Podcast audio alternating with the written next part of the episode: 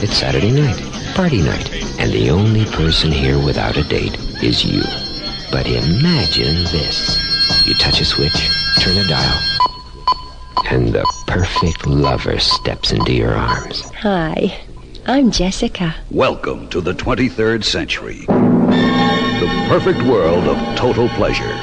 MGM presents the Saul David production of Logan's Run. Run, Logan. Just imagine the fulfillment of every fantasy. Run, Logan. The satisfaction of every vanity. Run, Logan! The absolute attainment of every wish.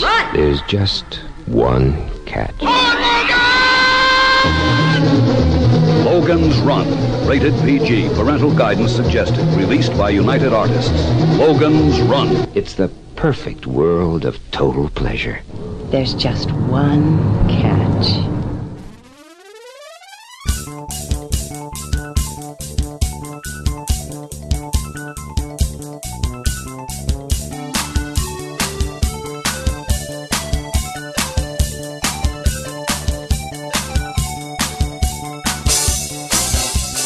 Come on, go! This is this is so ripe. this movie right here. You gotta go now. Let's, let's do our course from other movies. gotta go. Give me get to the address there. Gotta get to the chopper. Come on. Dylan, you son, you're pushing too many pencils. or I'm the mighty Stick Hercules. Stick around, Let Look- off some steam. Bennett. Uh, I'm. I eat green berets for breakfast right now. I'm very hungry. okay, we're getting a little ahead of ourselves. We apologize. Welcome to another edition of Saturday Exciting, Movies. action packed. Yeah, the Saturday movie slate. Hi, I'm Johnny Cat. This is another movie that's so. Listen, okay, we're, we're I'm running into gonna- this because we're hyper. as- I just I just I just mainlined a I shotgunned.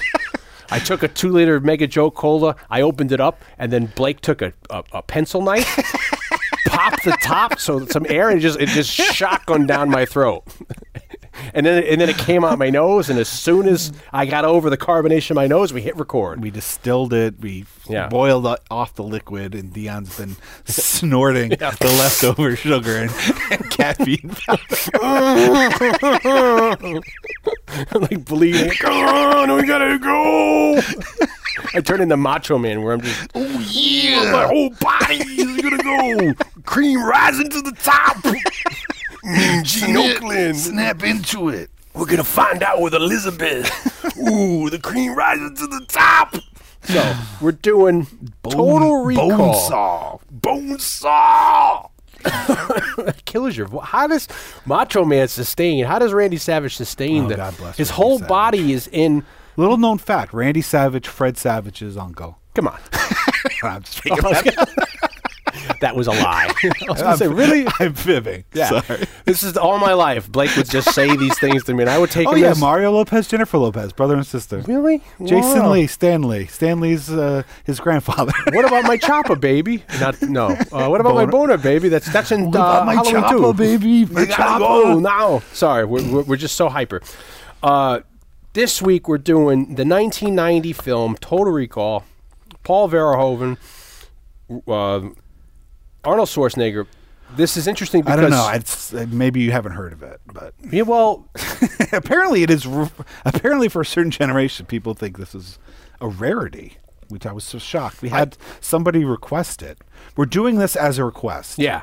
And because we had so many requests for it, and Dion and I were not smart enough to keep note of who was requesting it to see if it was one person requesting it multiple times or several people requesting it. Under different We're names. not naming anybody.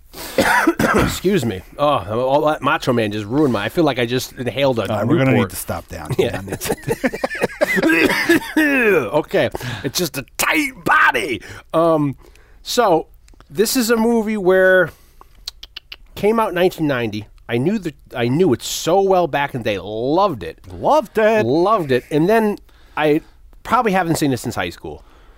Yeah, it's been a long time for me too. and I feel like it just fell away, like it got forgotten, and it got overshadowed by like Terminator Two in the Predator in the Schwarzenegger canon, and um, we just did RoboCop about six months ago, Verhoeven. We just did Predator maybe around the same time last summer, so we're kind of revisiting some. We just did Captain America a couple weeks ago, which has Ronnie Cox, same year as this. Yeah. So this is what Ronnie Cox is doing at the time. Ronnie Cox also shows up in uh, RoboCop, um, and I haven't seen this movie since, like I just said, prior to high school, and I got to tell you.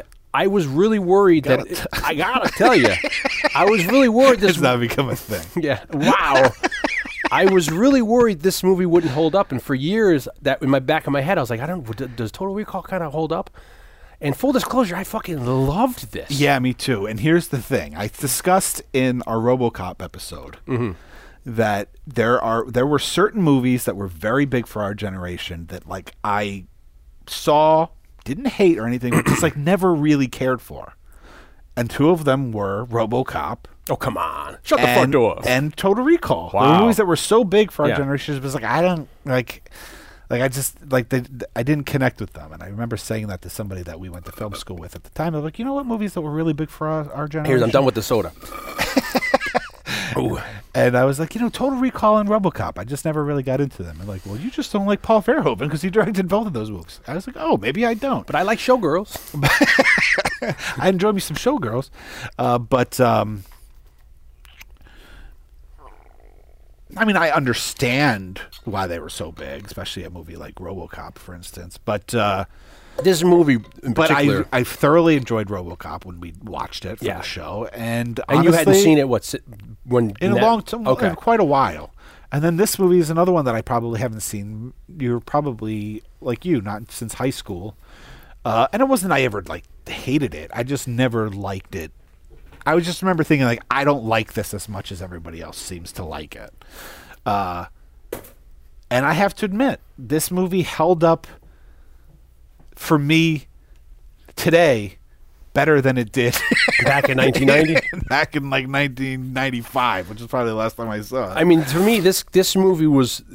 It's like this is when a movie was a movie. I mean, I remember is when the movie. I mean, this when this came out, like you know, Batman. We always talk about how big Batman was. When that came out. 1989. in 1989. The next thing for me on the map, 1990 is also the same year as Dick Tracy, which was a big, huge installment for me and was really popular at the time. But when this movie was coming out, and it was Schwarzenegger's next action movie, and the when they started showing trailers and teasers, and you see that sequence where he's running.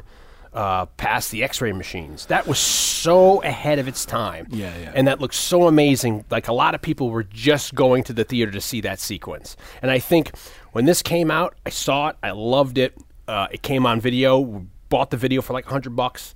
You know, had the damn thing, watched the shit out of it. But then I think maybe when Terminator Two came out, that eclipsed this, and I got on the bandwagon of Terminator Two, threw this aside, and that's maybe maybe the reason why I haven't looked at this again for twenty year, twenty five years. Now, full disclosure, Deanna and I were going to do a different Arnold Schwarzenegger movie today Yeah, we were. until we We, decided we like. were.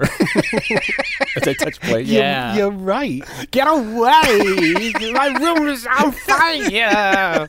Joe Besser! That's so hard! Sorry. We're whacked tonight. We are.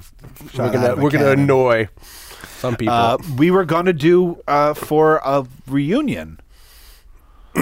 was it the 25th? Re- I don't remember what year it was, but for for reunion for anniversary, not reunion, for anniversary purposes, we were going to do a movie that uh, we feel nobody likes well, you're really gonna say it. except for us. You're like, it's like you're showing our slip, our dress slip. We were going to do Last Action Hero Yeah, because we're the only two people in the entire world we've discovered that actually like that movie. until somebody we get an avalanche of Requests for hate, Total of Recall. hate mail, Yeah. from people being no, I love Last Action, Which is Hero." good because w- we'd like to feel like we're, we hope we're not the only ones. Uh, But we were full ready. We were s- finding, trying to find where we could find a v- beat up VHS copy of it. We were looking on We were looking eBay. up- I bought a VCR, a four head VCR for the whole of, not a two head. I went to four head. and then uh, we started, not started, but you know, yet another request for Total Recall came in, and one of us said to the other, That was Blake to Dion. Let's do Total Recall. "What do you think about maybe doing Total Dude, Recall? I was like, Total Recall. Let's give the people what they want."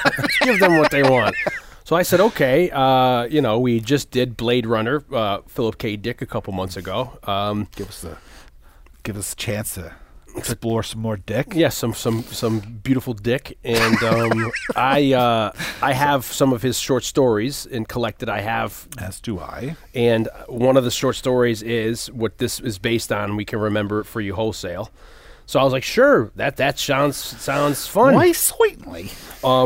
So, I w- the big worry for me, I guess, not just for this episode, but in years prior, was that this movie wouldn't hold up, and I've said that to people, you know, because some people there was a time where people thought RoboCop didn't hold up. And I get into conversations with people like, "Oh, you like RoboCop? That's so cheesy. It's so stupid." And They I'm would like, say that to you. You wouldn't say it. To yeah, they'd say that to me, and I feel like I'd have to defend, like, well, yeah, okay, there are sequences. I guess the the cynicism of the TV aspects, of, like what Verhoeven likes to do, and there's elements of that in t- Total Recall. So I'd kind of have to go down a situation where I'm not defending, but I'm trying to side with RoboCop. That no, it's good. It's, it's there's a message there. So I was worried that Total Recall would go to that way, and then Yeah. I'd say to people, "Does it hold up?" They're like, "Yeah, it's still a great movie," but coming back and watching this this tonight, I mean, it is what it's like a man's man's action movie. It's that and so much more. It is so much.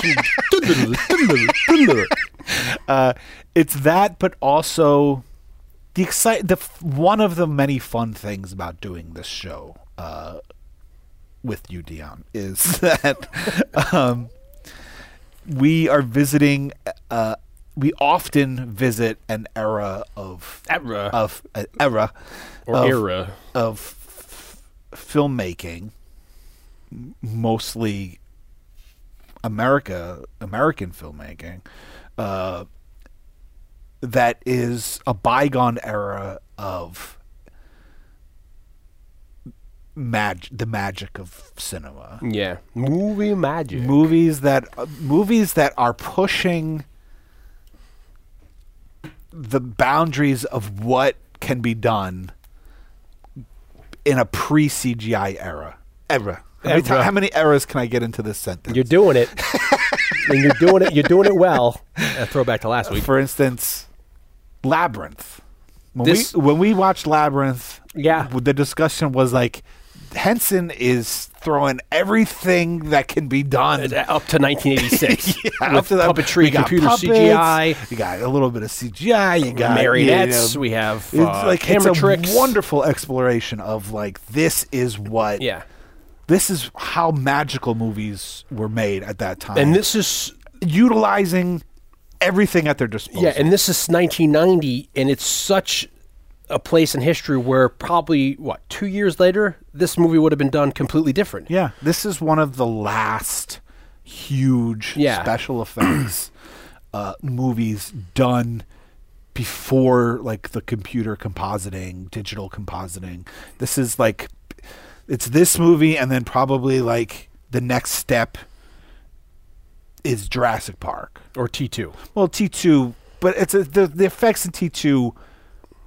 T two is a very different. Yeah, but You it, know. it that would that got it. I mean, Abyss got the CGI and the map where the the Abyss showed you could do it believably. Yeah. and well, and then that was almost the dry run for T two. And I feel Total Recall holds a special place with a movie also like Dick Tracy, where Dick Tracy's a, another movie that's so latex foam heavy Yeah. with costume effects and matte paintings and different you know this was lenses miniatures, and yeah, like utilizing everything You know, that had been. and it's like this is the end. This is you don't This real. I don't is think they even ninety realize. years of filmmaking, Yeah. of movie magic. It's coming to a head uh, uh, in the pinnacle of And I don't- and I don't- of what Total Recall and I don't even is. feel like they even realize that on the forefront there was going to be this colossal change. No, I don't think so. I mean, You this know? is a this is an early example of CGI. The the skeleton X-ray scene that you're ta- that you mentioned earlier as being like a very standout, like But to me, that's- amazing. it like seems that, so that dated was now. that was CGI. But then Yeah. you get like the Mars landscapes and stuff, which are all miniature. and Yeah. it's just it's gorgeous. and it's composite where they're using like four or five miniature with like you know live action and, and other things and it, and they're just using like you know the old fashioned kind of optical printing effects to, to, to lack of a better term but it's just so and it's um, it's the the plot of this movie just it it just goes and it's really like uh l- like an Indiana Jones or like one of those stories where it's like it's keeping the audience on its toes. You're getting, y- you're just like the character. You don't know what's happening. Well, you know it's what I mean. a you're lot of it's funny, running. funny enough, you know, we talked about um in, the, in our last episode we talked about Color of Night being Our little entree into the erotic, to the erotic thriller. the autoerotic thrillers. We mentioned there were connections. Uh quick seg- uh, quick like aside is that the Andrew Vajna yeah, uh, produced that we mentioned and butcher his name in the last episode. Yeah. He's also one of the producers of this movie. Yeah. But also Angel Heart, which got mentioned in the last yeah, episode. and and the director of last week's movie, Richard Rush.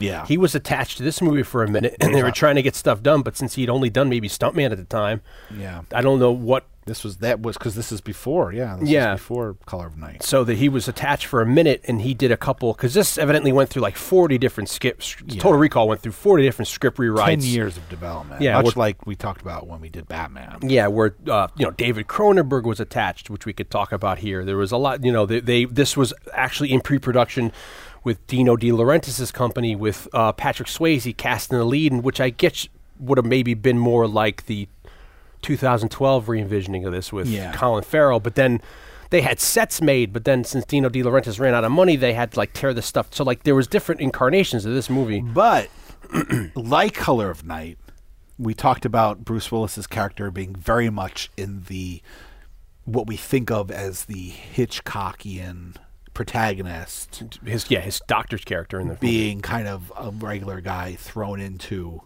uh, events. Yeah. that's very much what's going on here too. Like even though you know Arnold Schwarzenegger is bigger than life, uh, a, a- a bigger than life person and performer and actor and and stuff. At the same time, he's playing a regular guy that gets launched into like this crazy Yeah. adventure plot line. and it just goes and it's just it really takes you for that ride and it's just like a it's an action movie i mean there's parts of i mean i don't think there's e- it doesn't f- like slow down enough where you get bored but it's you just it's just to catch your breath and You then know what? there's one of the things that I, I noticed about it this time, because it's been so long, and since we've done movies like Star Wars on the show and Last Starfighter, this aspect of he has a line in this movie when he's talking to uh, Sharon Stone. This idea of who the fuck am i it was like I want to be there's there's more to I want to be more than this. oh at the beginning when he's like Yeah. talking about yeah his mo- mo- you know, this idea, you know, it's like, belle from beauty and the beast i want Lamp- more than this provincial life it's a running theme for Yeah. s- for Saturday night movie sleepovers in a way, like Luke in Star, in, in Star Wars, looking at the horizon of the two s- the two Get setting off Tatooine. suns. Yeah. there's more. He's meant for more than this. Yeah. uh, Lance Guest's character in Last Starfighter, in in a trailer park, he wants desperately to leave to go to co- you know even go away to school. He wants to leave. There's more to life Yeah. than this. He doesn't want to be you know, confined. He's got dreams, wants to go off. belle's That- reading her that's what- stories and beauty yeah. and the beast yeah Yeah, so like that's what's going on with you know Douglas Quaid in this movie. He says so like, "There's more to this. There's more, to life. this revenge alive. I want to be more than this. Come on." good day. How is your family? How is your wife? Uh, So that was like something that kind of struck a chord with me on this viewing because Yeah. of having discussed this theme, and I think maybe as an adult, you know, uh, uh, no longer a teenager watching this movie in the, in the '90s, but now being an adult looking back on it, like I'm s- like I think we can we can connect with that sentiment oh very de- in yeah, a it's very way identif- that we ident- couldn't have identifiable then. yeah You know, like we didn't realize like the power of Luke wanting to be part of the rebellion as opposed to be you know we could, we couldn't connect with the the, power I- of the idea of mundane there's life, more than day-to-day, this yeah. I'm meant for something special um, which in a way uh, goes directly in a very different way but also in a way is very much what the in some ways what the original short story is about. This Yeah. like wanting to be special kind of aspect of it. And and you know, we, we probably won't get too much in, into the short story, but uh Well, it's a it- short it- story, but so it's there's not a short- lot. But it's Yeah. short, so you know, we'll, we'll definitely talk about it and, and it's worth checking out, especially if you're a fan of this movie. But that was like that was a, an initial thing that really struck a chord. This idea of he's doing all of this because he he wants his life to be more than what it is. Well, his his mind has been fucked with. yeah, so well, it, it, there's also like an inner that but he has it. Yeah, oh, or and then that's when Rod Serling walks out and says, "Submitted for your approval, a Douglas Quake, construction worker or terraformer." Um, He's about to enter into the twilight. But the idea of like the special effects and stuff, and I think honestly, like I don't know what happened to him. We should make the documentary of like whatever happened to fucking Rob Zone. Botine oh yeah, I know. because he Yeah. and there's like a Facebook group that's like dedicated to that. I mean, he's what still happened? alive. He's, like, in he's real alive, estate, right? but He's like doing something. we He just don't know stopped. what he's doing. I mean, here's well, the fucking- Rob Bottin is the guy who did this, the, the he did the visual effect, like the, the he did the makeup effects for the movie, and then he did like the uh, visual effects, talking about like miniature stuff and like you know the, the the landscapes. But he's a guy who did he did the RoboCop movie with Vera Hoven prior to this. Did he he did John Carpenter's The Thing? The thing, yeah. that And was- then was big. he, he he kinda w- dro- he had done the Howling. Yeah, But yeah, the He things drops the, off the- thing's probably his John Carpenter's the thing's probably like his Swan magnum- song, right? you know, Or not like his swan song, but magnum his- opus. yeah. Yeah, like you know, because that movie is insane. But but he drops off the map soon after this. But this, his work is so good that they give him an Oscar before. They don't even nominate him. yeah, him for and this his- movie, they're him just and like his we're giving team. you. I You're don't- so fucking good. We're I'm giving not you sure the Oscar. he did the miniatures. Uh, I think, but he did like the ro- like the robot cab driver. You know, the character stuff. Yeah, I'm, I'm sorry. Yeah, so he Um, did. But the, as a movie, they got an honor, like an honorary, won a special achievement Academy Award for visual effects. Like Yeah. you said, it wasn't even like they were nominated in a category for this. They're like, you know what, this movie, we're just going to give you one. yeah, exactly. That's how good you are. You, I mean, like the stuff. and they it did- was the last live action movie to get such an award. Yeah, I mean, because yeah, he did like, Like, the, Toy Story got it the next year, or like the next yeah time go they around. gave it out. Yeah, I mean, he did like the Johnny Cab stuff. He did like the uh, The three Quato, boobs. the three boobs. He did um, the the makeup effects on the mutant guys. Yeah, characters. all that stuff. But also, the what I- CGI um, or the puppets of he- uh, all the ho- Schwarzenegger's going. "Ah, ah, ah," Yeah, yeah. Well, I was you know? gonna say that's the real. That's like this movie. His effects shine in the like the outside, the atmosphere. You know, eyes. About Oh, to that- pop yeah, out. yeah. You know, like uh, Such a horrific way to go. It, but it's yeah, so, yeah uh, terrifying. it's so it, terrifying, but like gorgeous. Yeah. In a, from an effect standpoint, Be, like stunning. Yeah. How How do- like stunning. How do we come at this? I don't know. Neither do I. I don't know how to go. I don't even know how we jump into I this. think we can assume that people have seen it. can we, Yes, I think so. or do have people who are Have- younger maybe only know the 2012 I don't version? think- because I haven't seen full disclosure the 2012 version. I don't think we have a whole lot of younger listeners. The heck you say?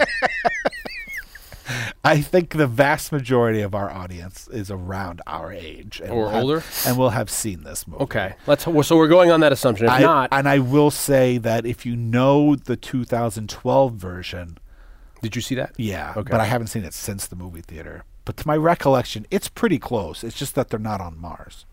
It's more and there to might the not short be, story. And so there might not. Be, I don't even say it's more towards the short story. It's just that we're not. I just don't think we're dealing with mutants. We're mostly dealing with like a dystopian oh, okay. Earth as opposed to traveling. To And you don't Mars. really get that.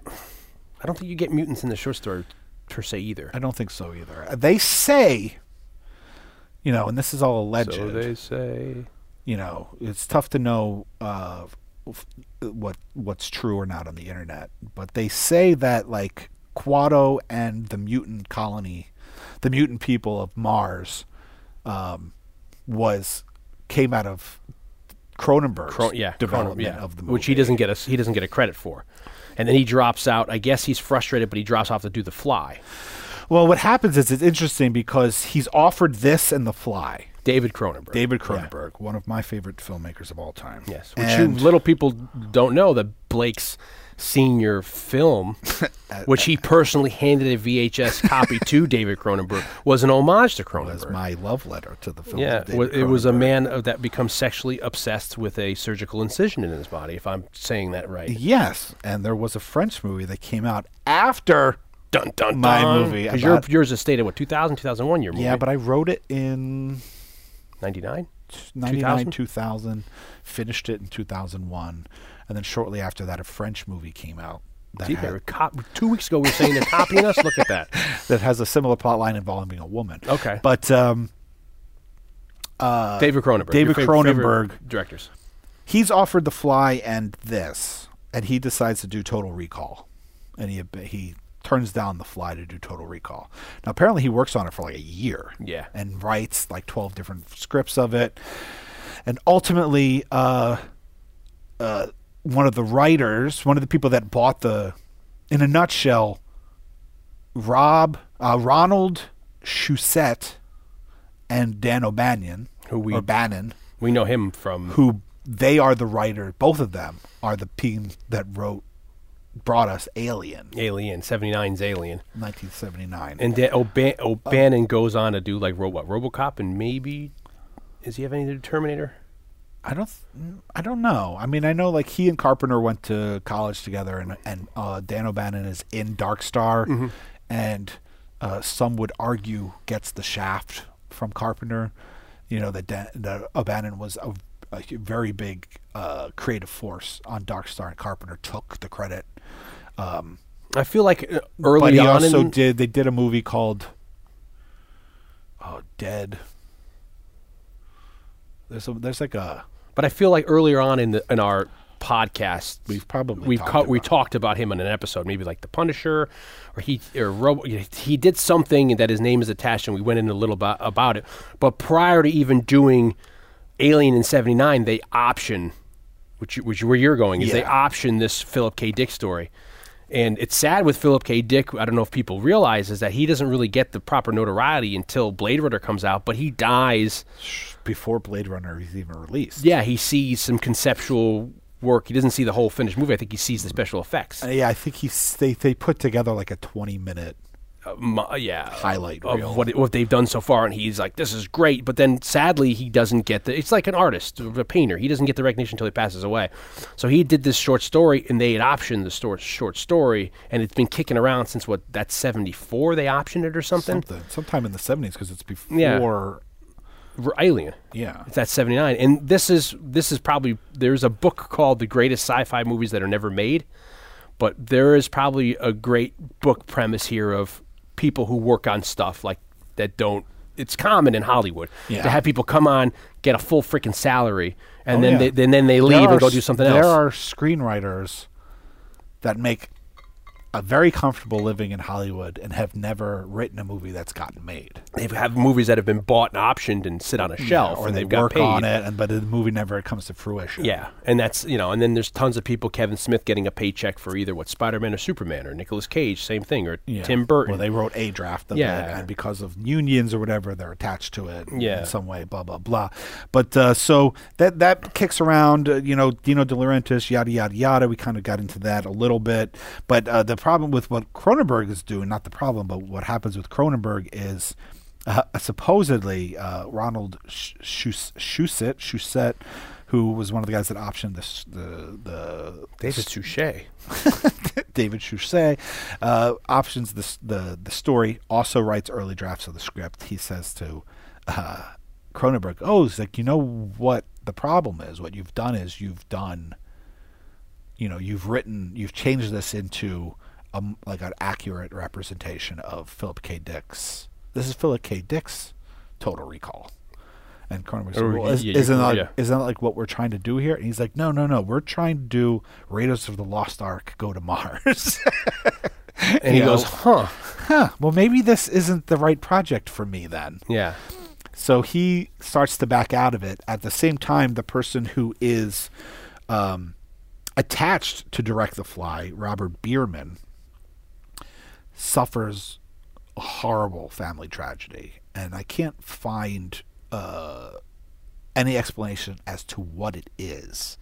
But I feel like I knew from previous, re- you know, being a F- Cronenberg fan, that like it was like his kids got killed in a car accident, something to that effect. Wow, yeah. Something that was like it was so devastating that he couldn't he's like, I'm out. he couldn't Yeah, work yeah, of anymore course. on it.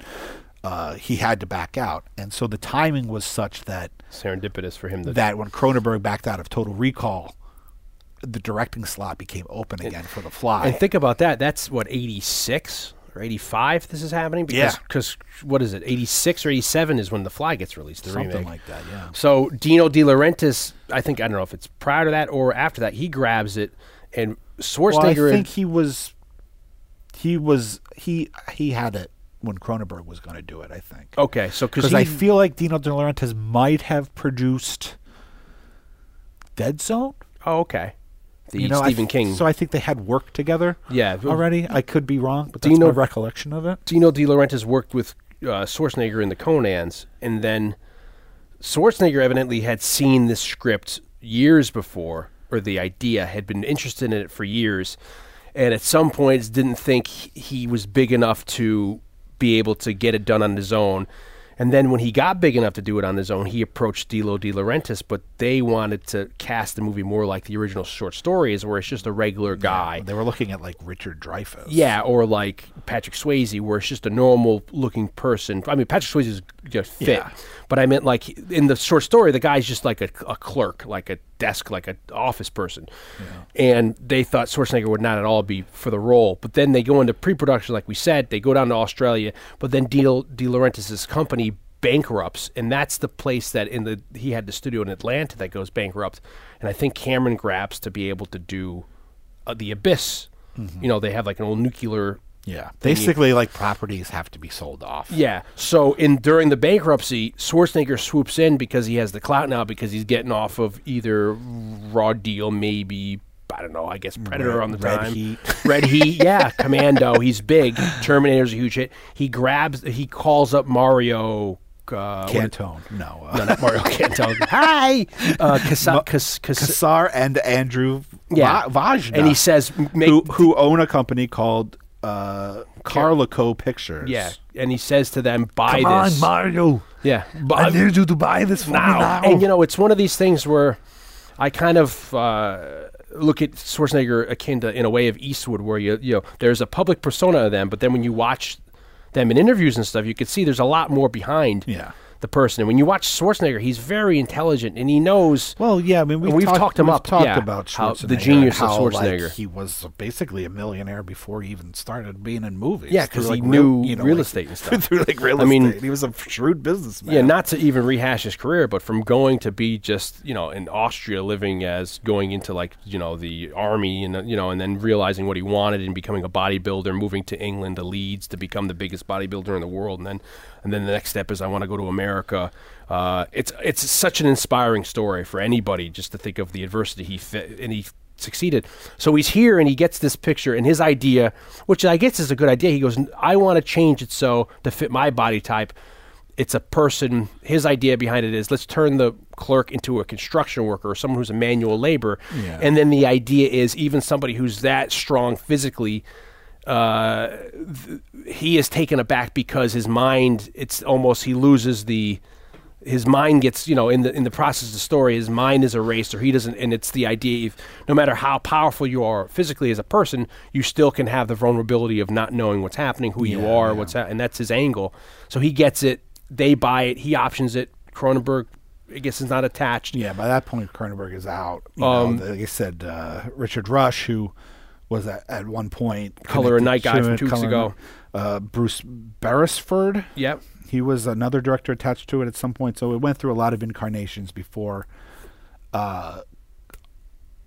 uh, Arge- uh, uh, Arnold. S- Arnold gets it because even in the original, w- the- a lot of the drafts of the script, when they describe the character, he's described as uh, quote dogwood bumstead, which is just he's a no he's a nobody. He doesn't look like Schwarzenegger, but at the time, Schwarzenegger is. Uh, see- sees Verhoeven with RoboCop. I think has an interest in RoboCop, but then what the problem is, which we talk about in the RoboCop post, is they wanted to maybe cast RoboCop as uh, Murphy, but his just his You size. needed someone lean. Yeah, because when To you be able to fit into the costume, which was going to build on the person's actual stature, so they needed somebody really lean, or else It would Robo- look insane. you know, be I mean, like a it would be tank. cool to see what yeah, what he would look like. He'd look like freaking He-Man, literally. So, for whatever reason, s- you know, Schwarzenegger can't do RoboCop. But then when he sees plays RoboCop. He love he loves the movie. He loves what Verhoeven was doing. So when Schwarzenegger acquires his property, his first instinct is, "Hey, I wanted to work with Verhoeven." Calls Verhoeven up and says, "Didn't I remember what I said to you? We're going to work together." You know, and then he Yeah, gets yeah. him. And so it's it's again. and apparently in in in having uh Carlico Pictures purchase the property to do the movie with him he apparently was somehow finagled like you're saying this idea of like he's a very savvy business guy ended up having like a lot of say in everything like contractually was he was able to smart. pick, he was able to pick Verhoeven Yeah. you know and, and you know, I mean, it's and like I said, it's like Eastwood. He did that with Dirty Harry. When you get big enough, you get the property. You can kind of have say of who who you want on the thing, and and it's worked for Schwarzenegger's benefit. So he takes this story. Uh, you can remember it for you wholesale, which is basically. Uh, it's a very. It's only like fifteen pages or twenty pages, and it's it's very much like the beginning of and the, the, movie. setup is is is very much Identical. sim- similar Yeah, to where this, he, where the yeah. guy he's in a world, he's in a he's in a uh, life he's unhappy about. He wants to travel, maybe go to has the- Mars. has this kind of this ambition to this go to daydream. Mars for some reason. He goes to recall, recall with a K, uh, gets there, and they say we can give you a uh, memory of it all. remember for your your wholesale wholesale if you want. Uh, he gets under the night, or they start to do it. He wakes up. He's like, "You blew my cover," and then uh, he gets out, runs away. They, they, they, mo- very much like this movie. They dump him in a cab, and then the difference with with with the store story is he has an implant in his head, which is actually kind of terrifying. They call it like a. For me, I thought it was more of a uh, actual, like almost like a. G.I. Joe the movie, the psychic motivator, or like in the Wrath of Khan, that thing that goes in your ear. Yeah, yeah. Because it's they because in the They can read your thoughts. and- Yeah. And, communicate with you through your thoughts. yeah, the thing is called a telepathic transmitter, and it lives inside of him in his brain, feeding, listening, and it's telegraphing or telling his thoughts to the the agency, and then he starts talking to them, and they answer back. So then he starts having this conversation where they want to kill him because he's on the run because he, he's a Well, part spy. of it is he's having the recall. Yeah, So he's- now that they know what he's thinking, they realize he remember he's remembering shit he shouldn't be. Yeah, he was an assassin that went to Mars, killed a delegate, and they they and he he was he also basically was what, what's his face from Taken, or he or or John Wick, where he's that good, he kills all the bodyguards, kills the guy, and then they put him as a they give him a cover, witness protection, they brainwash him, and now the agency wants to kill him, and he's like, listen, you know, uh, I don't want to run for you the rest of my life, but I don't want this either. Can we make a deal? And he says, can you just give me another, you know. Like wipe my memory, give me another life. and they say, okay, we- if you if Yeah, you give all yourself in, we owe it to you. So that he gives himself up. They they say, and then his idea in the short story is, listen, uh, they're like, well, you're going to think of this again. This will Yeah, yeah. happen. And he's like, because well, he's remembered it, so they're like, "This is just going to continue happening." yeah, it's going to be the same. It's, it's- you know, so he says, why don't you just do some research, find out my most basic subconscious fantasy, give me that, and maybe everything will be like, answered. I'll be content. yeah. with that something that's so much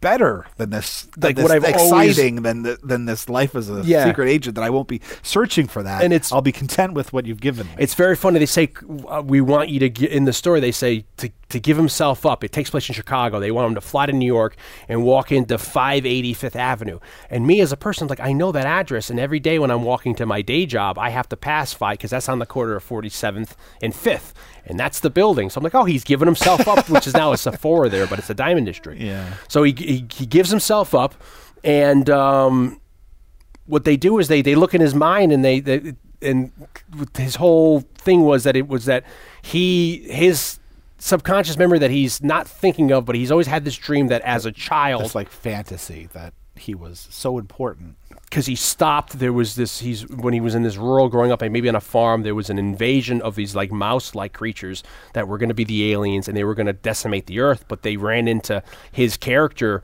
his name is quail and a douglas quail and then they they're so taken by his kindness and goodness that they say to him you know uh, we're not going to invade or take over the earth until you die as long as you're alive so they take that and they say, okay, we're going to base that as your dream, and they start to implant it, and then the same thing happens. He wakes up and during the implanting, and they realize it wasn't a dream.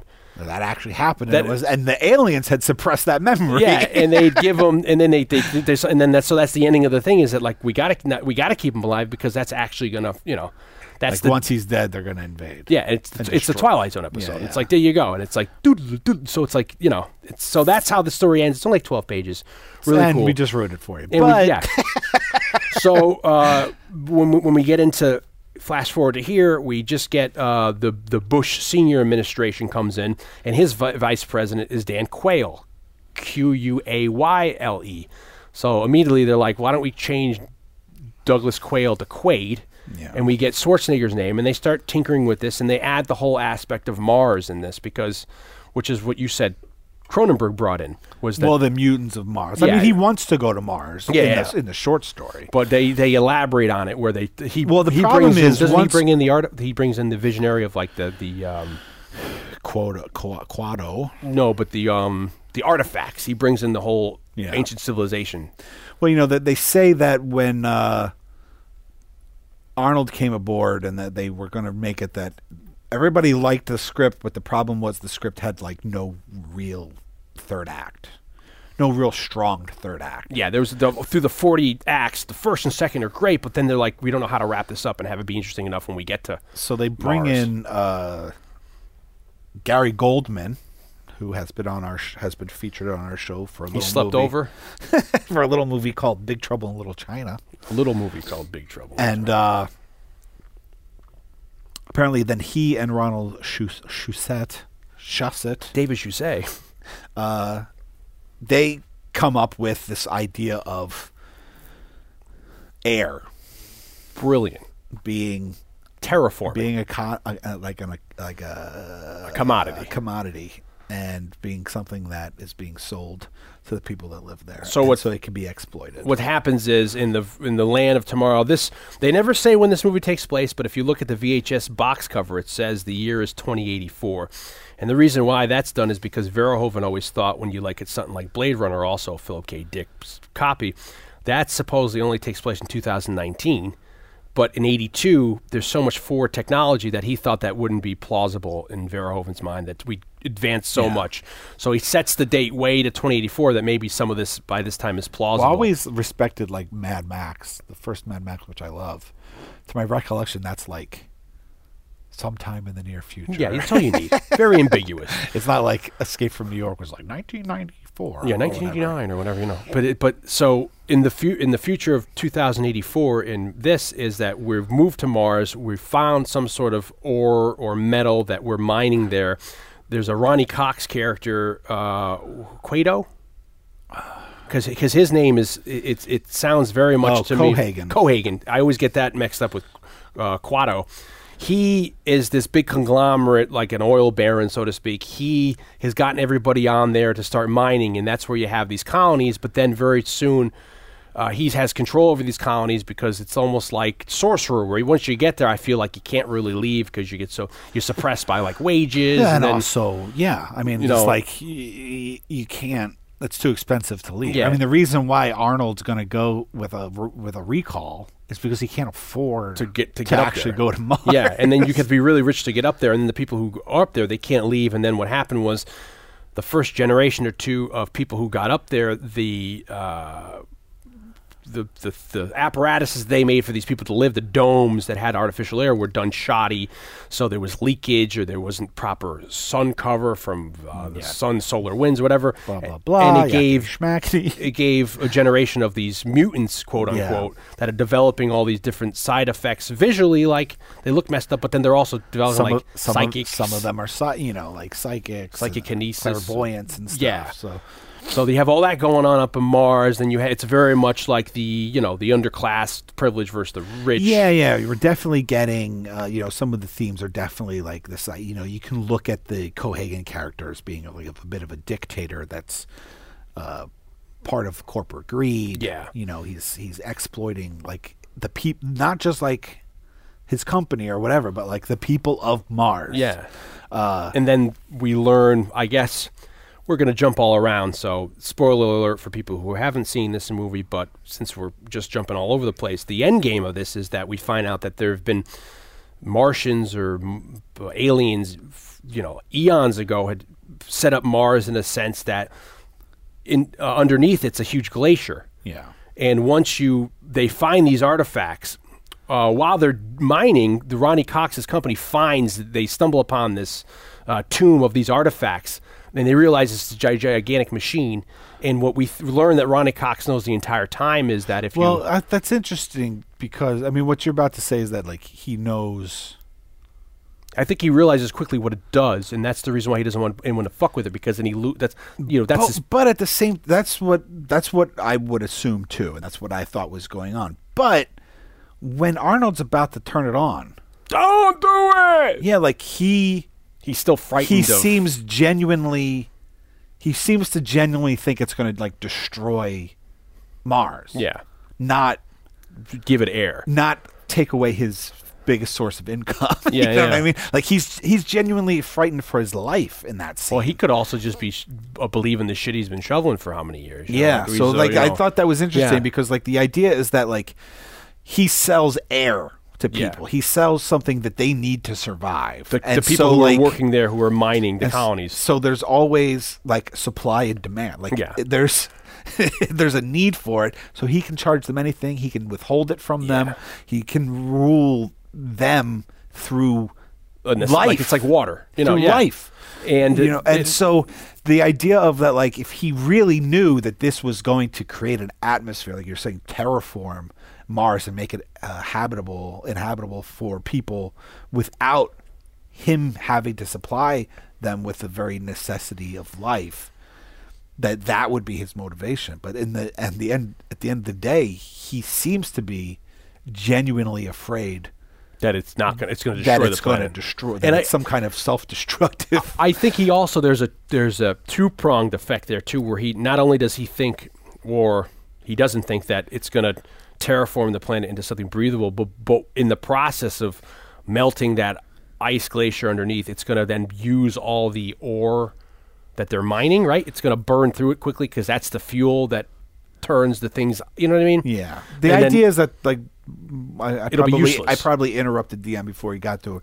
There's this giant glacier within like the core of Mars. Yeah.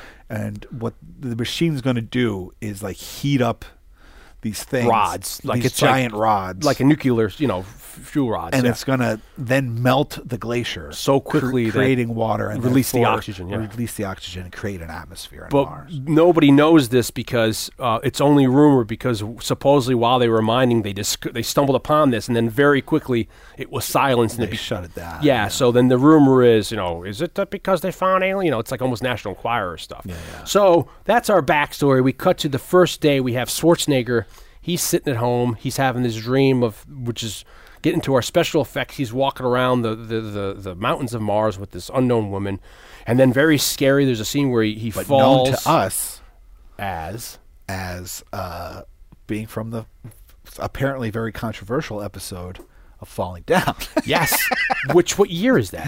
That's two years later though, oh yeah, maybe because it's like '92 or '93. But she's been She- yeah, featured on the show. She's already slept over before, So- and he's having this dream of this brute. She's a brunette in it, or she looks darker to me, like a black-haired uh, woman. And then there, then he, he falls and ah, he whacks his head. And you're like, oh! And then it's it's a very scary thing. Is and then he, you know, once you you break your your Yeah. your uh, uh, helmet. There's no air on Mars. You start to develop, you know, you, you, you explode. He wakes up and he's like next to his wife, Sharon Stone, who at the time wasn't really huge yet. She'd been uh, Deadly Blessings. the deadly Book- the quarter the second quarter main movie she's steven seagal's wife and um, above the law and i remember i knew who she was but she hadn't i, I don't feel like she really met, made her mark until No, it wasn't until basic, Basic instinct, yeah Well, another another tie back to another last week's. throwback to Yeah. last week's episode. So she wa- he wakes up next to her and she's like, "What's wrong?" And it's very much you know she's like, "You dreaming again about that?" And then you could tell it's you know he's like, "You dreaming that woman too?" And he's like, "You know, come on, baby, what do you mean?" And it's so weird because there's a shot where he grabs her and puts her on top of her, and then his arm is in the foreground, and it looks like they fucking. CGI. It's an animatronic arm because Arnold is so big. Yeah, yeah. You know, and it's you you you get into a place here acting wise where Arnold. I think Arnold's a good actor, and I think for what he does in Terminator, you can give him a lot of shit for like Commando and some of the the movies he's been in, but like Predator, like he's a pretty decent actor, but. There's this movie here where you can either take it like he's doing a really good job with like you know I'm lost I don't know who it is but then with some of the line delivery because of his accent Yeah. you know, it, it does come across like you may laugh at it, or or it's always like you know. And this is a movie where it's like there's so many quotable lines, there's so many Schwarzenegger crazy expressions to the point where they almost they make it they make models of his crazy expressions you know, to, to emphasize like the scenes where she starts kicking him in the balls later on. To me, it doesn't look like it's it's him making the face. It looks like they made a like Ra- puppet. like Rob Bottin. yeah, made a. Ah! So I couldn't be here this day. Yeah, so, we're, just gonna, make, gonna a puppet. So that you you set up the day to day where he wakes up with her and he's like, you know, uh, I'm gonna go to work, and he's like, you know, can we go on a trip? Can we go to Mars? And she's like, no, and you get a lot of the backstory. And Yeah. I know we don't want to re. That aspect. no, Yeah. that's that's basically the scene that I brought up earlier, which was like, "There's more to life than this. I want to be more than this." I want to do more, and then he turns on the TV. We get that Verhoeven theme of uh, news, and it's very vi- it's very much like today. You watch the news, and it's like you know you see people getting killed. It's it's uh, you know there's swearing, and it's and it's very ah well stuff's going on on Mars. Those terrorists again are doing shit Yeah, again. yeah. Meanwhile, the uh, Olympics is have, being held in Tokyo, so it's and then he's like you know, and you get to see some future stuff, and she's like no, let's go to Saturn, let's take a endless cruise, and Yeah, let's like, you if know we're gonna do it. Let's go someplace nice. yeah, I don't want to go to fucking Mars. And you, that's like that's the saying like let's go to like to I don't know, you know, down in South America to one of those towns. Like, you know. yeah, yeah. and she's like, eh, I want to go enjoy myself. But he's like, no. So he's like, okay, I'll forget about it. And he goes to work, and he's a construction worker, and he's He's like, "Yo, Jimmy." yeah, I, I want to go to Mars to recall. And then he sees the commercial on the subways, a recall, and it's such a great. I mean, t- the idea in this movie, there's this theme of, and this is all Philip K. Dick Yeah, where it's like, you know, in the future, will this be possible to be able to actually? It's a great idea to think about. Well, it's you a- don't have the money to go someplace, yeah. but you can go to a place that Just is going to remember that you've been there. yeah, and and then if it's going to be, and they say that you know it's guaranteed, you can't tell the difference in your money back, Well, it's you know, it's what you know, the, you know, the idea of, of like the Matrix, which is a Later on. precursor. Which is this is a precursor to or yeah. for instance, a little movie that we covered early on, Brain brain uh, mind warp. Mind Warp with Bruce, Bruce Campbell. Campbell. yeah. Which is what what year is that? 1980 something? 1990, 1989? question. But yeah, it's this idea of you're living the day to day like Blake said you you feel like you're destined more than the, the mundane. But then there's this other idea of so then then very quickly he realizes when he goes to this trip, he goes to recall without his wife knowing he's going to pay the money. And then Schwarzenegger says in the in, in the script, the favorite scene in the movie for him is the scene when he's at recall and he's talking to the guy, and then they're realizing the possibilities that you can do whatever you want, and you know, and it's very much like a pitch. He's like, I just want to go to Mars, I want to have something fun, and then the guy said, "Let- you want to have some add-ons, and Schwarzenegger's like a car salesman. He's like, I don't care about it. He's like, well, how about being a playboy? How about being a millionaire? He's like, oh, secret agent What is that? Come on, tell yeah, me. tell, me, about all that. and then the guy starts telling him about you know being a secret agent. I, I apologize. I know we're doing such horrible Schwarz, or For our- Schwarzenegger. our- someone- It's just so much fun to we do. get complaints about some of our accents, and I yeah, and uh, we're certainly not doing us any and good. we're by certainly just, not going to stop. So. yeah, do, doing uh, the, uh, the the Schwarzenegger because it's just so. Uh, It's so fun. so there. But he gets, a, you know, so he ends up spending, splurging, and getting this uh, It's a two-week great. s- vacation. It is Yeah. a great scene because it's and it's so forward for 1990. it's setting You know? up it sets up the world and like the possibility Yeah, in a v- in, in- it i mean in a sense it's all exposition yeah. but this uh, but it's set up in a way that's Like the salesman on the on that's the- you know, interesting but there's a reason for it yeah, you, don't have it's the a- money. Well, then you can come here. You ever it's dreamed a, of? it's a it's a nice device You know? and And it it's- makes exposition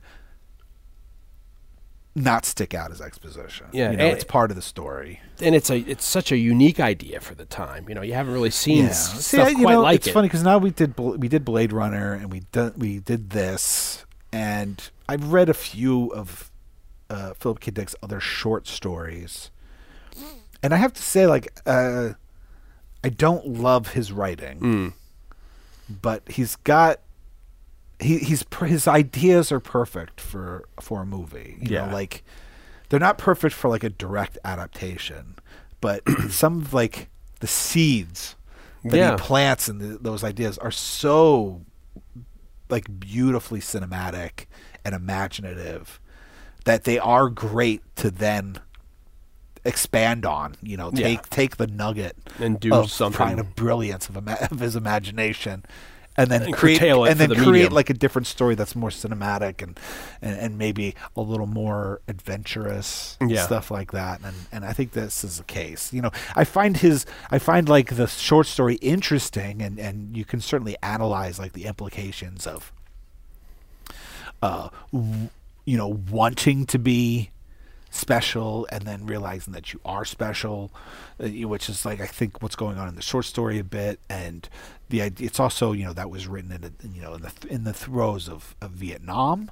so the idea of like you know he's a violent person but yet like all like the bad shit he did all the violence he ensued is turned off n- like is he's- not important in what's really important is that one moment of uh empathy with aliens you know like all that other shit that he did ultimately what what actually saves the world is as a child the innocence of a child finding those alien mice. the- that came, those yeah. aliens find seeing something in him worth saving Yeah, and they were was taken by his really what was kindness. important Yeah. not everything else that he did the violence that ensued i can see that very much being uh, an important thought of like vietnam all this violence that's happening during war at that time being vietnam but what was really important what actually was important, the actual thing that saved humanity, was sympathy, empathy, you know, generosity, the good things of of humanity. Yeah, yeah. Uh, so you can look into all that stuff. Or even I- the power of these little m- Martians being mice, and they're going to have the power to destroy the freaking world. You know, Yeah. so size doesn't matter, so to speak. It's so, like you know, So I love what I love the things that he's saying. yeah, or the worlds he creates. yeah and like and the and his imagination i i don't love so far the language he uses to tell those stories writing, like yeah. as a writer I- as an actual writer and being someone myself being someone that doesn't read a lot of fiction uh, anymore when I read the fiction for this show, I find it interesting to see like the voices of these of writers and his voice in a technical sense is not one that I love, but it's hard to deny like the brilliance of his mind Yeah. as a storyteller and then having him be s- like I said having his imagination being so perfect in so many ways to then have such great movies be told off that one little seed, that germ of of, of imagination that he puts into his writing. Uh, you know, so you know this. In, in so many ways, this m- the you know i- the first act of Total Recall is almost identical. is a very accurate representation of what's going on in the short story. But then when they veer off, it becomes an Arnold Schwarzenegger action movie. Which is not a bad thing. No, not a bad thing at all. But then it, it's it's then there's very there's some speculation, since we're lumping everything together that once he agrees to the to the this is this is all true or reality. yeah, Uh, bullshit reality, reality bullshit. This this is reality. reality. reality. Um, This man, is off the not bat, This is not real. This is not real. This is reality. Um, uh, everything is reality up until he goes to recall.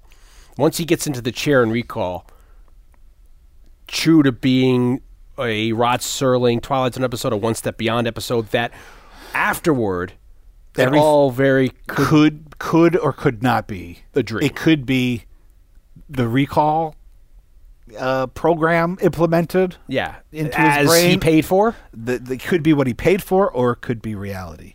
Now, or it could be a third option, which is which they present to him, which I think is such a great twist that uh, something went wrong while implementing it, and his mind is going on his own. Yeah. and they're trying to get him out because the only option if he they, he doesn't listen to them is death through lobotomization. if That's Yeah. even a word. He's going to fry himself. So that's the third option. now, on upon this, on upon this viewing, And upon this viewing, I just flashed over the screen.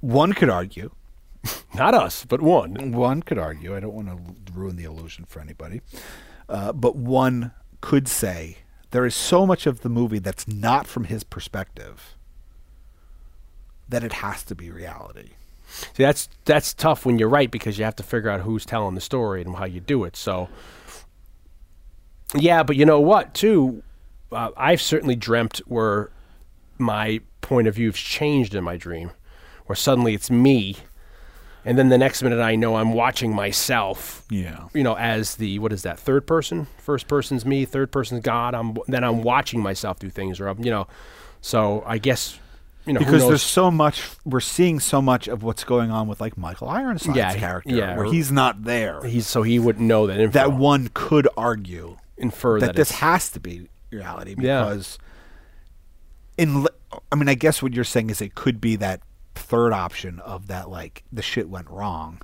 and it's in the dream, and, then it's an he's old just dream, seeing it all as wouldn't- we are. If they implanted this storyline into his head, like he wouldn't have memories of things that he didn't experience. No, So it can't be, for sake of argument, option number one, which is that he's just living out the vacation that he paid for.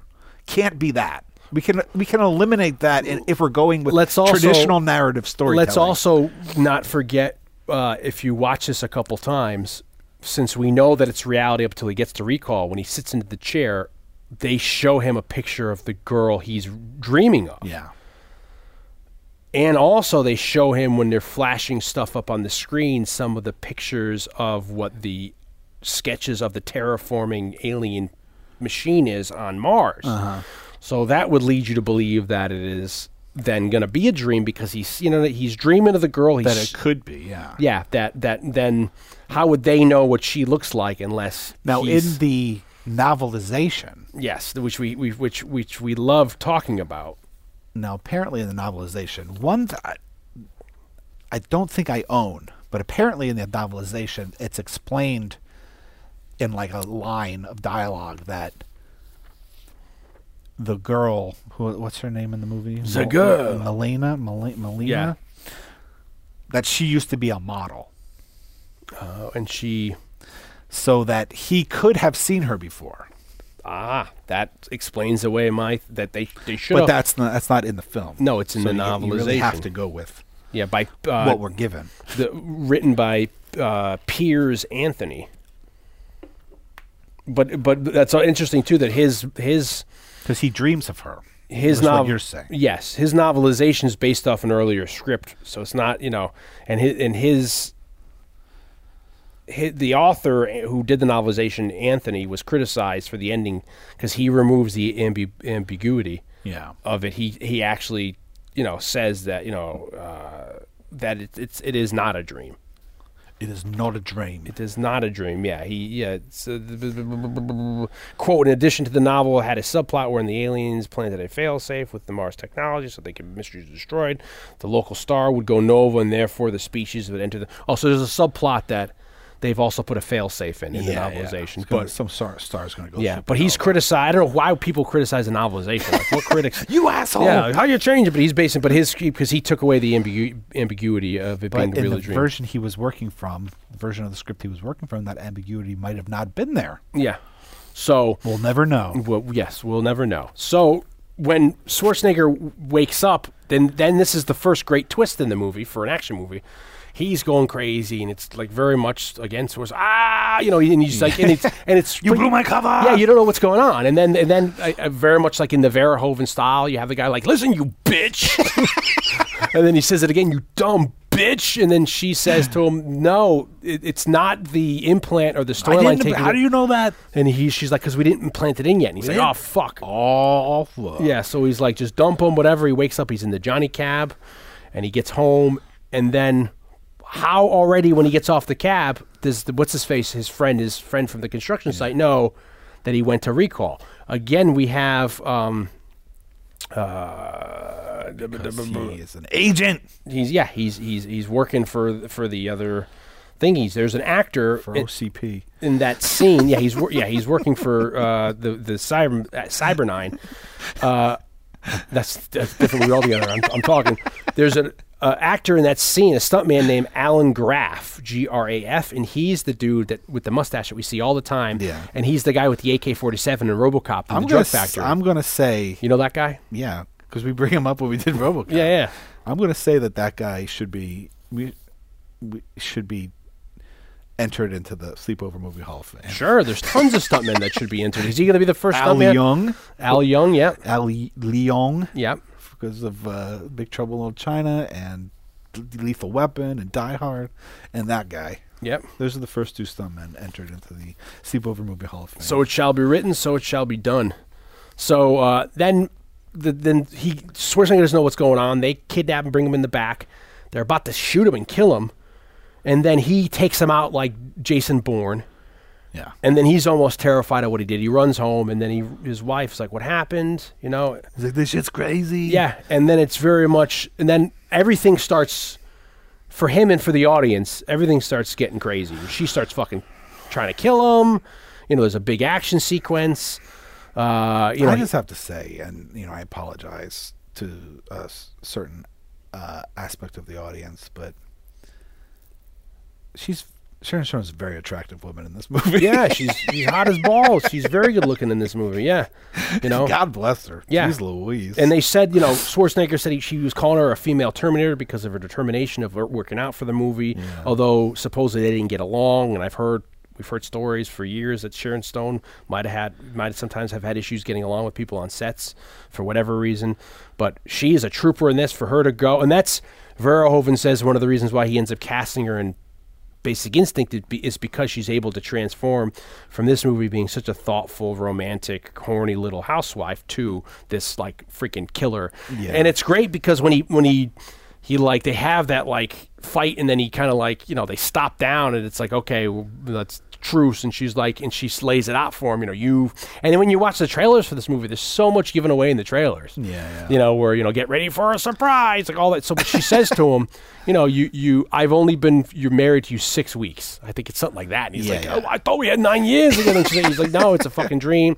It's just an assignment. And it's like, can you imagine? And that's again for for a person. this is reality. Yeah. this is not reality. can you imagine just the realization that all you've remembered is fake? It's terrifying. you know, yeah, you know, um, and it's something that isn't quite exploited yeah. As as much as it could as be. much as it could be. You in know, this because movie. Schwarzenegger's immediate reaction then is, okay, I'm going to go fight my way and find answers. But you could very easily have a sequence where the guy almost loses his mind. Yeah, well, that you know, when we did "In the Mouth of Madness," which is We keep talking. which we keep quoting. like, Yeah. to me, the scariest moment of "In the Mouth of Madness" is that w- moment when uh, Styles, the girl, the woman, f- is like, Oh, yeah, you're is thrown lying. into the hotel room, and she's like, "I'm losing me, Trent. I'm losing."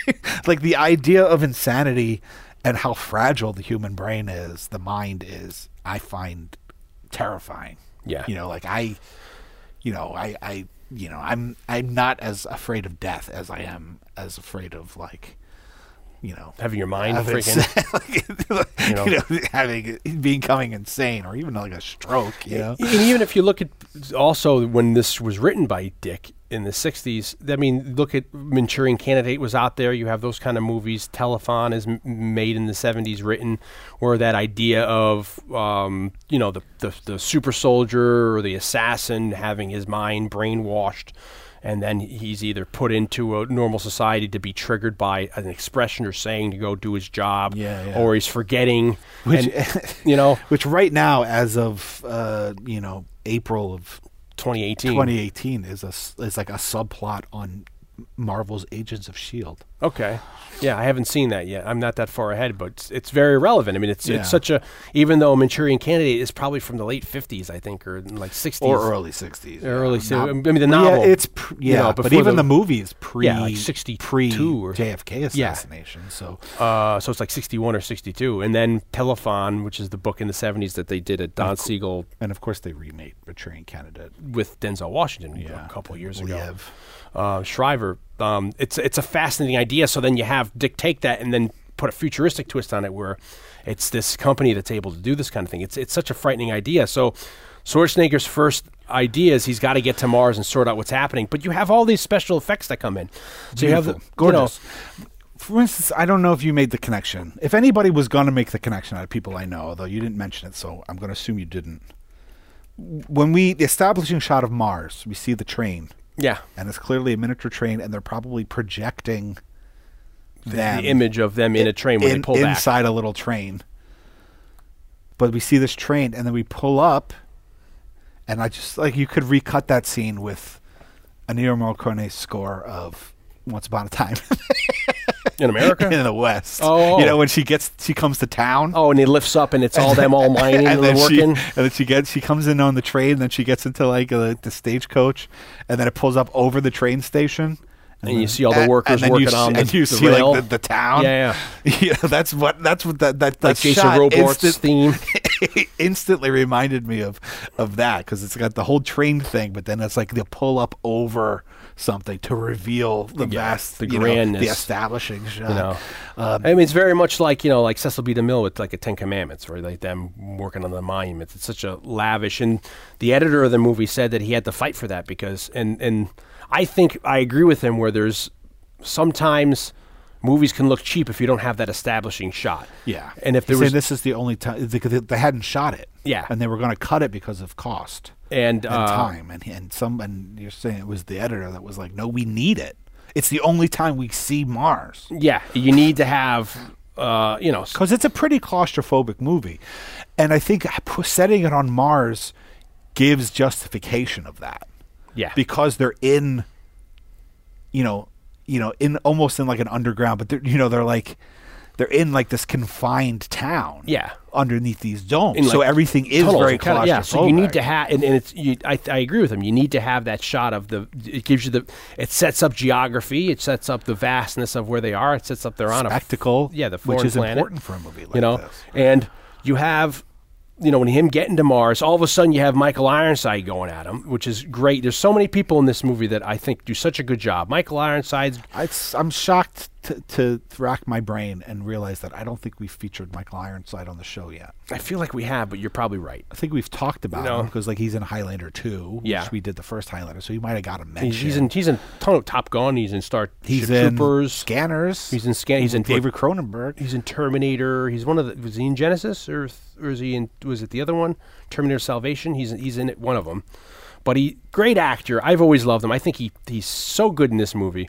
Uh, it's it's it's funny. I was looking at like uh, like his sidekick in this movie, Michael Champion, who is I think the bad guy in The Hard Way the Michael J. Fox movie where they have you know like the don't call it a comeback, and he's also a great villain on The Flash TV show. He plays like like an, I think a The maybe- 90s TV show. Yeah, he plays maybe an ice. I've s- I only saw the episode back then, but he plays a Not the really new good Flash- character. not the new Flash. No, no, the Flash that we that that we know and love. yeah, the one that we did the pilot to. Yeah. And I thought like he he he's got a great role, and if I was recasting this, I'd have like Art Carney play him like back in the day. Like he's got such a look, and I love when you flesh out the bad guy and his like cohorts.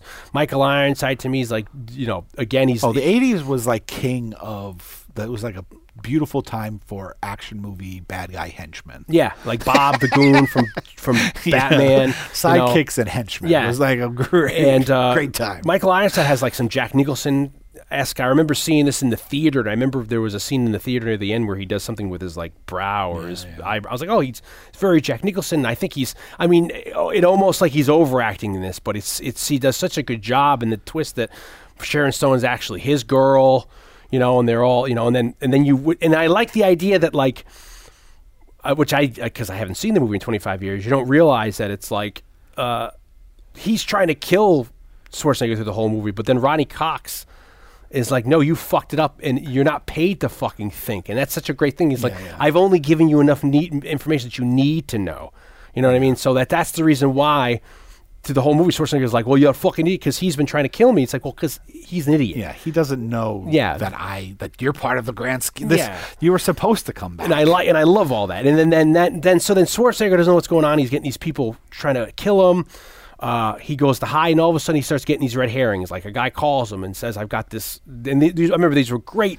Oh, Like bits in the movie where there's a suitcase, put the towel over your head. He puts the wet towel over his head because you got the he's- hologram. Yeah, there's a double. tracker. Yeah, Well, then you know that's another. You know, we're talking about like the decompression, whatever going on in the Oh, when he when they get forced outside, and they start to almost explode. But another amazing effect is him pulling that shit out of his nose. oh yeah, yeah. That was You a know. joke you and I used to always do. We'd put the thing up our nose. We put those little pen Yeah. lights. Yeah, you turn it I on. used, to, I used to do that when I was like, you know, when it came out, it was big. You put the Yeah. little, the pen light, you turn it on, and you can see like the blood vessels, so it's all red. And I- like ah, I mean, do I? Won- I wonder now. It's like the scene when he like takes the fat lady head off, and you could clearly tell now that that that's not Schwarzenegger. It's a, it's an animatronic Schwarzenegger. But w- I wonder back then was all this. Pa- I mean, I feel like the eye is educated enough now where you can kind of tell some of this is CGI. I don't know. I mean, clearly in Terminator, w- when he's in the hotel Yeah. or the motel room, When he or takes whatever, the and thing he's- off, it's, yeah. But when he puts You the can glasses tell. on, for me, he looks great.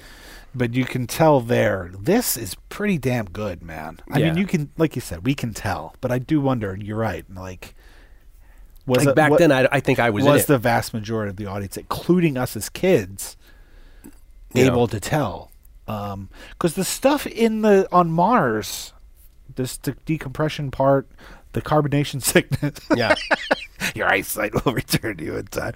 Uh, that looks pretty damn good, man. yeah. You know, like when when they're not forcing the eyes out of the head or whatever, when they're going in and out, or blah blah blah. and then they it start looks like inflating. it's f- it's it's it looks terrifying. really good. No, but it looks Yeah. like them. yeah yeah yeah oh, yeah yeah I mean, Rob Botina's a fucking genius. yeah. God and bless him. and I the- hope he's I hope he's happy. Yeah, I know. Whatever he's doing. And all- Knock on wood for Rob Botine. like all the different bits of technology here where they have like the, the like it was so futuristic the CGI which they say didn't work so they had to animate I'm a little confused if the CGI worked or if they had mean to in the animate X-ray machine? the x-ray machine because that was so I remember that was like the big thing because it was the first time you saw anything like it and to me when I watch it now it's like oh it's okay but back in 1989 I haven't 1990 seen anything like that before. and it was it was like oh my god this is the next step in the And I technology remember even then, like the idea of using that innocent bystander as a human shield. Oh, and yeah. how much he gets shot up uh, about was is v- uh, very akin to what we were talking about with RoboCop with like the violence. It's like when they. When we t- did RoboCop, in a nutshell, we were talking about how like the censors wanted them to cut it down, cut down the violence. But by doing that, they actually made it more comical well, no, by cut by cutting out the violence, Yeah. they actually made it more disturbing Oh. because his Verhoeven's thought was like, if it's so over the top, then it becomes almost like a cartoon. It's Yeah. almost more acceptable because it's ridiculous. Whereas they made him hone it down, so it became very disturbing. But like in Total Recall, that scene, I remember like my stepdad like laughing because Oh. it's so outrageous. Yeah, I see. Me, I, I, it's disturbing for me in Total Recall because it's kind of like you know, it- But like it- that somebody guy gets, gets- shot. That guy gets shot so Yeah, many and then times. he- then he that it's uses them almost- as a shield, that it's almost you know, funny. and that- and It's that almost was- like Roadrunner or Tom and Jerry type. and that thing. was cited as like people were uncomfortable with that scene on the escalator, you know. And then w- the next step of him going through the X-ray machine with the gun, and then you know when you get to him pulling the thing out in the Johnny Cab, Johnny Cab. I remember that's another bunch of jokes I'd have with my friends about the Johnny Cab. Such a great scene. Then he gets to get your ass to Mars. He gets your to ass to Mars. Mars. and then the whole thing with Qu- uh, Quado, uh, um, Quado. That's, I mean, you're talking about Botine effects where you have the sequence when you when he goes to see Quado, and Quado's so like crazy looking, looks like a baby. But I love that they you know- choose that voice for him. and you don't even know who that is. They say they, they they can't find out who. There's no credit on the voice. They don't really know. I mean, But I, it's not like it's not like Krang. No, it's- from fucking yeah, you know they Ninja choose Turtles. like a very elegant It's more voice. like, which you know, is- yeah, talk like this. yeah. You know, it, it uh, yeah, I, I- when I watched the movie, I had, yeah, I, I felt like, I felt like it was somebody that I, I can recognize, you know, like it was, it's very like almost, um, uh, touchy or, uh, you know, it's almost like comforting the, the, the, the, uh, the voice, but Yeah. the, the, the effects are so good where you have the, the scene where you have the, them the, they, they cut between zooming into Schwarzenegger eye, eyes and then they cut to zooming into Quato's eyes and they go right in and there's no I mean it's so like almost disgusting with the drool or they make it it's almost like you want to look away but it's so convincing and then when they come out of it they're, they start in an ultra close up of this thing's eyes and they pull out and it looks so realistic Yeah, yeah. you know that you can you, i mean when do you ever see that you can go to an extreme close up and like a you know a puppet Yeah. and that it works and that puppet very much to me it feels like it's l- the labyrinth like the guys in labyrinth you know what i mean Sure, like yeah. it's so and they said it took 15 puppeteers to do that whole thing Well, I remember many years ago, maybe 2001, I had a job uh, and I was working with somebody who had graduated from the same film school that Dion and I, and I had, but many years he had graduated in the 80s, so he was he was a bit older than us. And I remember we were talking about it, and he was the one that's like, we were talking about Total Recall for some reason or Cronenberg, and he was like, you know, and I don't know where his information came from, but he was like, oh, you you know, like the one scene that's still preserved from Cronenberg's script, which is contradictory to what we're talking about today. But I was like, uh, if I had to guess, Quado.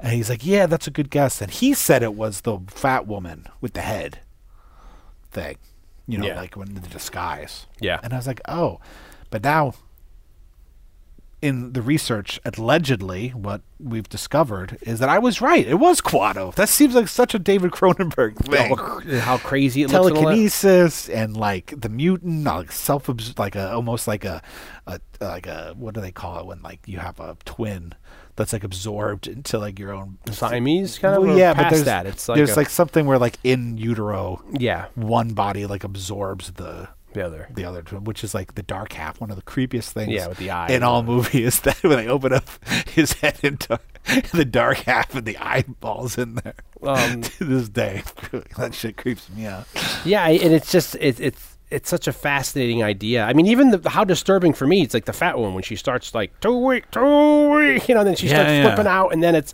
turns and I mean, and, and the brutality is so over the top. I guess it's done f- to show, you know, almost like.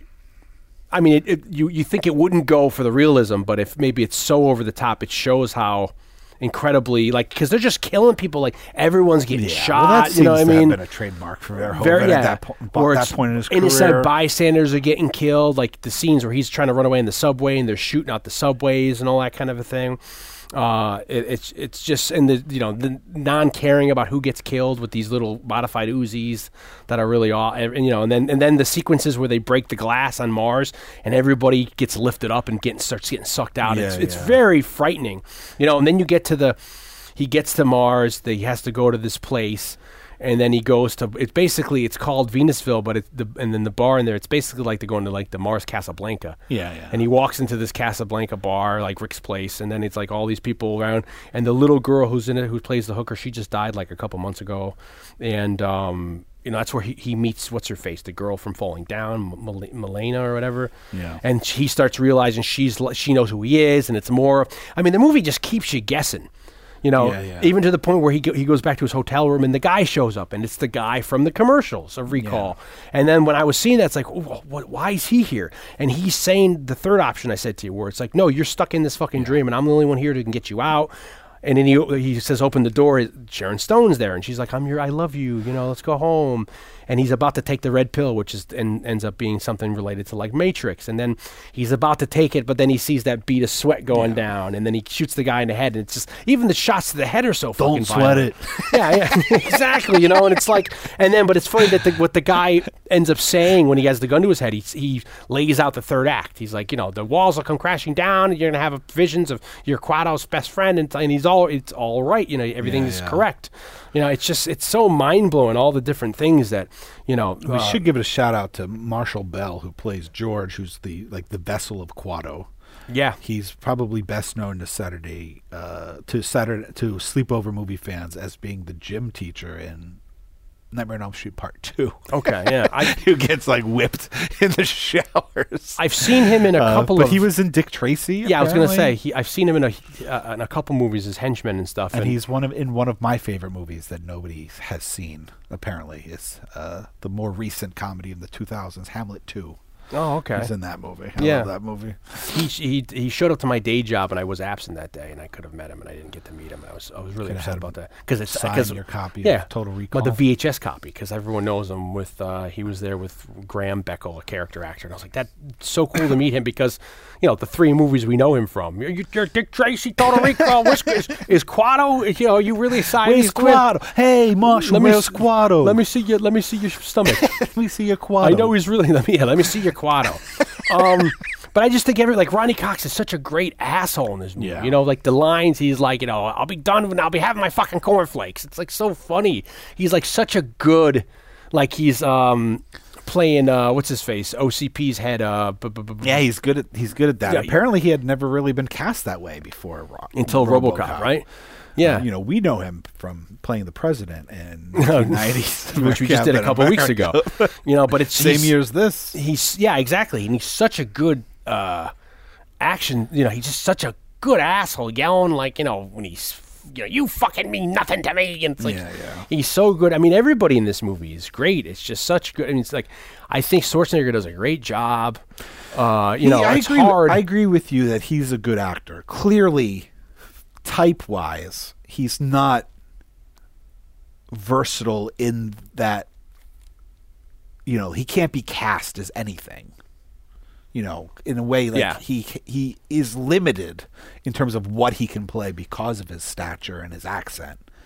But when cast well, and even often, uh, you know, maybe off you know, maybe you know, like he's good in like he's good in like twins. well, I think and- his his strength is that he knows his limitations. Yeah. You know, a man has to know his limitations, and I feel like he knows what well, he, yeah, he- his strengths. Like, you know, like like I said, he's not perfect for everything, but he knows that, And he knows what he can- and he's good. Yeah. you know, when he's he can, he knows how to pick a role or how to how to adjust a role to work for him. Yeah, and when you a lot of people can. Yeah, and when you get to Mars, I get, you get very much like for me again Cronenberg. Like it's like that feel like Naked Lunch, or even later on The Fifth Element. You have that '80s future sci-fi, which isn't Blade Runner. Yeah. but it's almost like more of the um, Ralph Bakshi or even the Mo- Mobius that we talk about in the. The, the Star Wars holiday special, the scene with Boba Yeah, Fett, yeah. you have that kind of a, you get that very much that kind of a futuristic which I think was that Va- Valerian that just came and went Luc Besson's movie Yeah. which was going to be on that like that world of the industrial like dread Judge Dredd Sure, yeah, you know you have that g- going for it and it just it works on so many levels and the movie just keeps you guessing and you're on your toes it's action action action I love you a lot of the stuntmen when people are getting killed there's like I think they they were able to do this in the 80s where you, you're wired with squibs but then in your palm you have the trigger Yeah. so you can trigger yourself getting shot so you see a lot of that like in commando and stuff Yeah, so yeah. you see a lot of that in this movie where you see the person like squeeze the palm and then they get you know they start shaking around they get blown up you know they get lit up you know and you have a lot of that it's funny when you get to I'm mars laughing because of the visual. That you can't I'm shaking around. I look like Chunk from Goonies. um, and- and, you know, and it's and it's very, very much like when they get to Mars, like the human psyche, like you know, typical humans, they make Mars into a dump where it's like, oh, it's a falling apart. It's like there's like a ghetto, you know, Yeah, you know, it's all very no matter. it's dirty. Yeah. you know, it's great. Well, this is great because like what we were just talking about. There was some movie we were just talking about where they were making the movie, and somebody in between takes, like the cleaning people would come in and clean everything. Oh off. yeah, they had to. ah. and they'd had be like, to- "No, no, like we to need keep the it dirty." dust." Yeah, you yeah. know, like it's part of That the might have been atmosphere. Fifth Element, or s- was it something? Yeah, that they they, they were every day they were cleaning it. They're like, no, we need to keep it dirty Yeah. for this reason. What movie was that? It was something last year. We did so many last year. Um, I mean, th- it's just it's such a precursor to like you know w- the big themes in the Matrix movies, and the Matrix was such a like a life changing for people. Like you know, there's people who were huge into that movie and that series, and it's all. uh, You know, you can almost trace it back to Philip K. Dick, or you know, e- even like the sequence with with Benny, the cab driver, who to me is like very much like Jimmy Walker from from Good Times, whereas like you could have had Jimmy Walker. oh Yeah, yeah, you could because until you realize he's a bad guy, he's very much like oh, you know, he's kind of like Yeah, that yeah. that kind of a character actor. Like I thought Vincent Price would have been a good. Like, I always Victor. remember the- oh the arm, yeah, The, like when he takes, off a- the hand it's and you see that he's got a looking. mutant arm. It's Yeah. such a beautiful. And that- I mean, you can see when you watch it Yeah, now, now you can see, where his that like other he's arm is standing hiding. next to it, Yeah. but the arm itself, crazy looking. It's- it it's looks like actually- they, it's it looks like freaky they're looking. like, you know, it's not your, it's not Benny's arm, but let's just get like this alien to come and stand and behind then him and do it, you know. And to me, it's very much like an arm out of um, the World of Worlds World TV of Worlds, series. yeah, You know, the it comes up World out of of Worlds the- comes up out of your chest and grabs your head. That scared the crap Exactly, out of me. exactly. Um, but like even with his, when you get to him and he, you find out he's a bad guy because he has got you know five kids to feed, four kids to feed, and he's in that machine at the end. Uh, and and you- it's, it's like he's in he's in the, the, the mining machine trying to kill him, and it's like close ups and it, there's music strobing. It to me very much like Fifth Element when you have those bad guys that are like shooting, yeah. you know that that montage when they shoot the thing at the beginning. I you do know, think that scene though, where he's like, "What happened to child number five, Benny. You know that scene where it's like you reveal that he's been lying. Yeah. Like I love that circa 1990. Like even though this movie takes place almost 100 years in the future, like the thought of like con- a conventional household. He's like, shit, you're right. I'm not even married. Yeah. Like you need to be married. to have those. like some mutant on Mars in the in the future, it still is like I'm not gonna have children out of wedlock. yeah, it's, it's it's not uh, you know.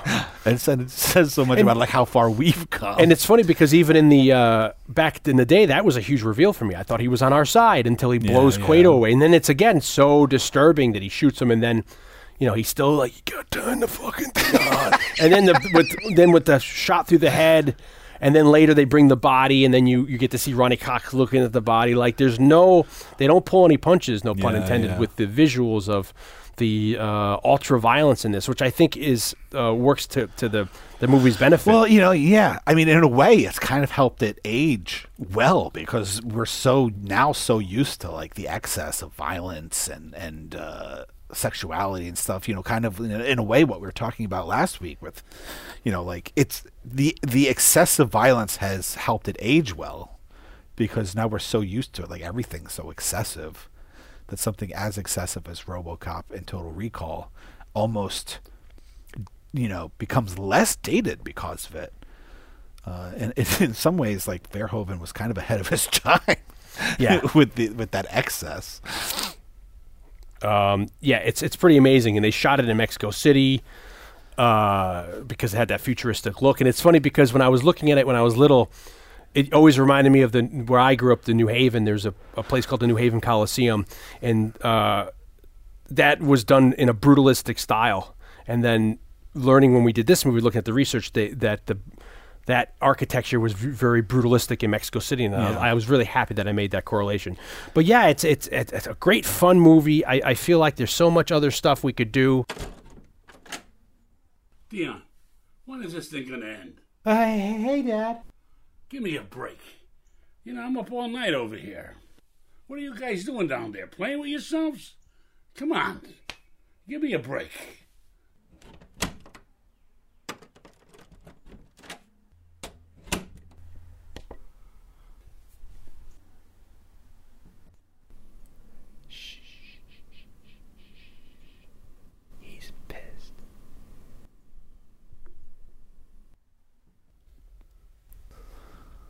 So I feel like there's just so much, you know, uh, other things we can get in here. Uh, I don't know. Maybe we didn't do it justice. Certain things Yeah. just running around, but it's just such It's a big topic. yeah, it's such a fun. Uh, I don't know. I, I, I- Yeah. we're just. We're, I guess we're just overwhelmed with the. ma- But it, I think the biggest thing in the movie that it was just so fun that it was uh, that you know that it it it it held up, and not only did it held up, it was it was awesome. you know what I mean? It just kept going. The and one, the one tiny little nugget that I found fascinating that I didn't know was because of the success of it, they wanted to make a sequel, and they were going to base the sequel on Minority Report. yeah, which is another but Philip K. have Dick book. Quaid Play Tom Cruise. play the Tom Cruise characters, kind of like cross the streams of, of Philip K. Dick worlds, but it never got made. And then later, obviously Spielberg. yeah, and then yeah, and the aliens that were gonna that they found were gonna be the people that were the psychics. yeah, the new the you know the mutant- mutants to, to pre determining the uh, the world, which is amazing. And then they leave it open. Supposedly, uh, at the end of the movie, when he kisses, you know, it, it goes to white. It's left it open. Is it really a lobotomy, or is it you know what what it, what really happened? Who knows if it's this or that. Uh, eh, Verhoeven, I think, seems to think it's a, more of a dream, where Schwarzenegger believes it's more of a reality. Uh, and I think everybody, like I s- like we said, everybody's phenomenal in the movie. And I, I just was, gr- I just love that it held up, and I love that it was a great action movie, and I love that it was something, one of these things, or it's, uh, you know, it, it it's just a, it's a glimpse of time. How yeah, you know, it's like a little time Yeah. capsule, but gorgeous. Yeah. and really like like we said early in the movie, like movie magic. all the way around. beautiful Yeah. like a beautiful execution of like what was available everything working in unison in harmony Yeah, it's to beautiful. make something that's a real spectacle the way it seems like m- movies used to be that Yeah. aren't that you know even when you get like a ready player one which clearly is a spectacle it's very different Yeah. than that kinds of that kind of movie Definitely. Uh, well, so check us out. We're on Facebook. We're on Twitter. We're on um, Instagram. Instagram. We got our own homepage, Saturday Night Movie Sleepovers. Uh, you know, check us out. Leave us a comment. Like us. Message us. Uh, check Tell a out what we're friend. doing. Tell a friend. Uh, Blake's got stuff. uh, at Scored to Death on uh, all the social medias and Scored to Death the podcast available everywhere podcasts are blah blah blah. and we're going to be back in a couple weeks with, with some really big stuff. Now we're heading into the summer. Yeah, and it's going to be some pretty. We got some pretty big movies coming up. So, uh, you know, hope you like what you've been hearing, and uh, we'll be seeing you And to soon. whoever whoever requested Total Recall, thank you. This was a lot of fun. yeah, it was. So, see you soon. Bye later.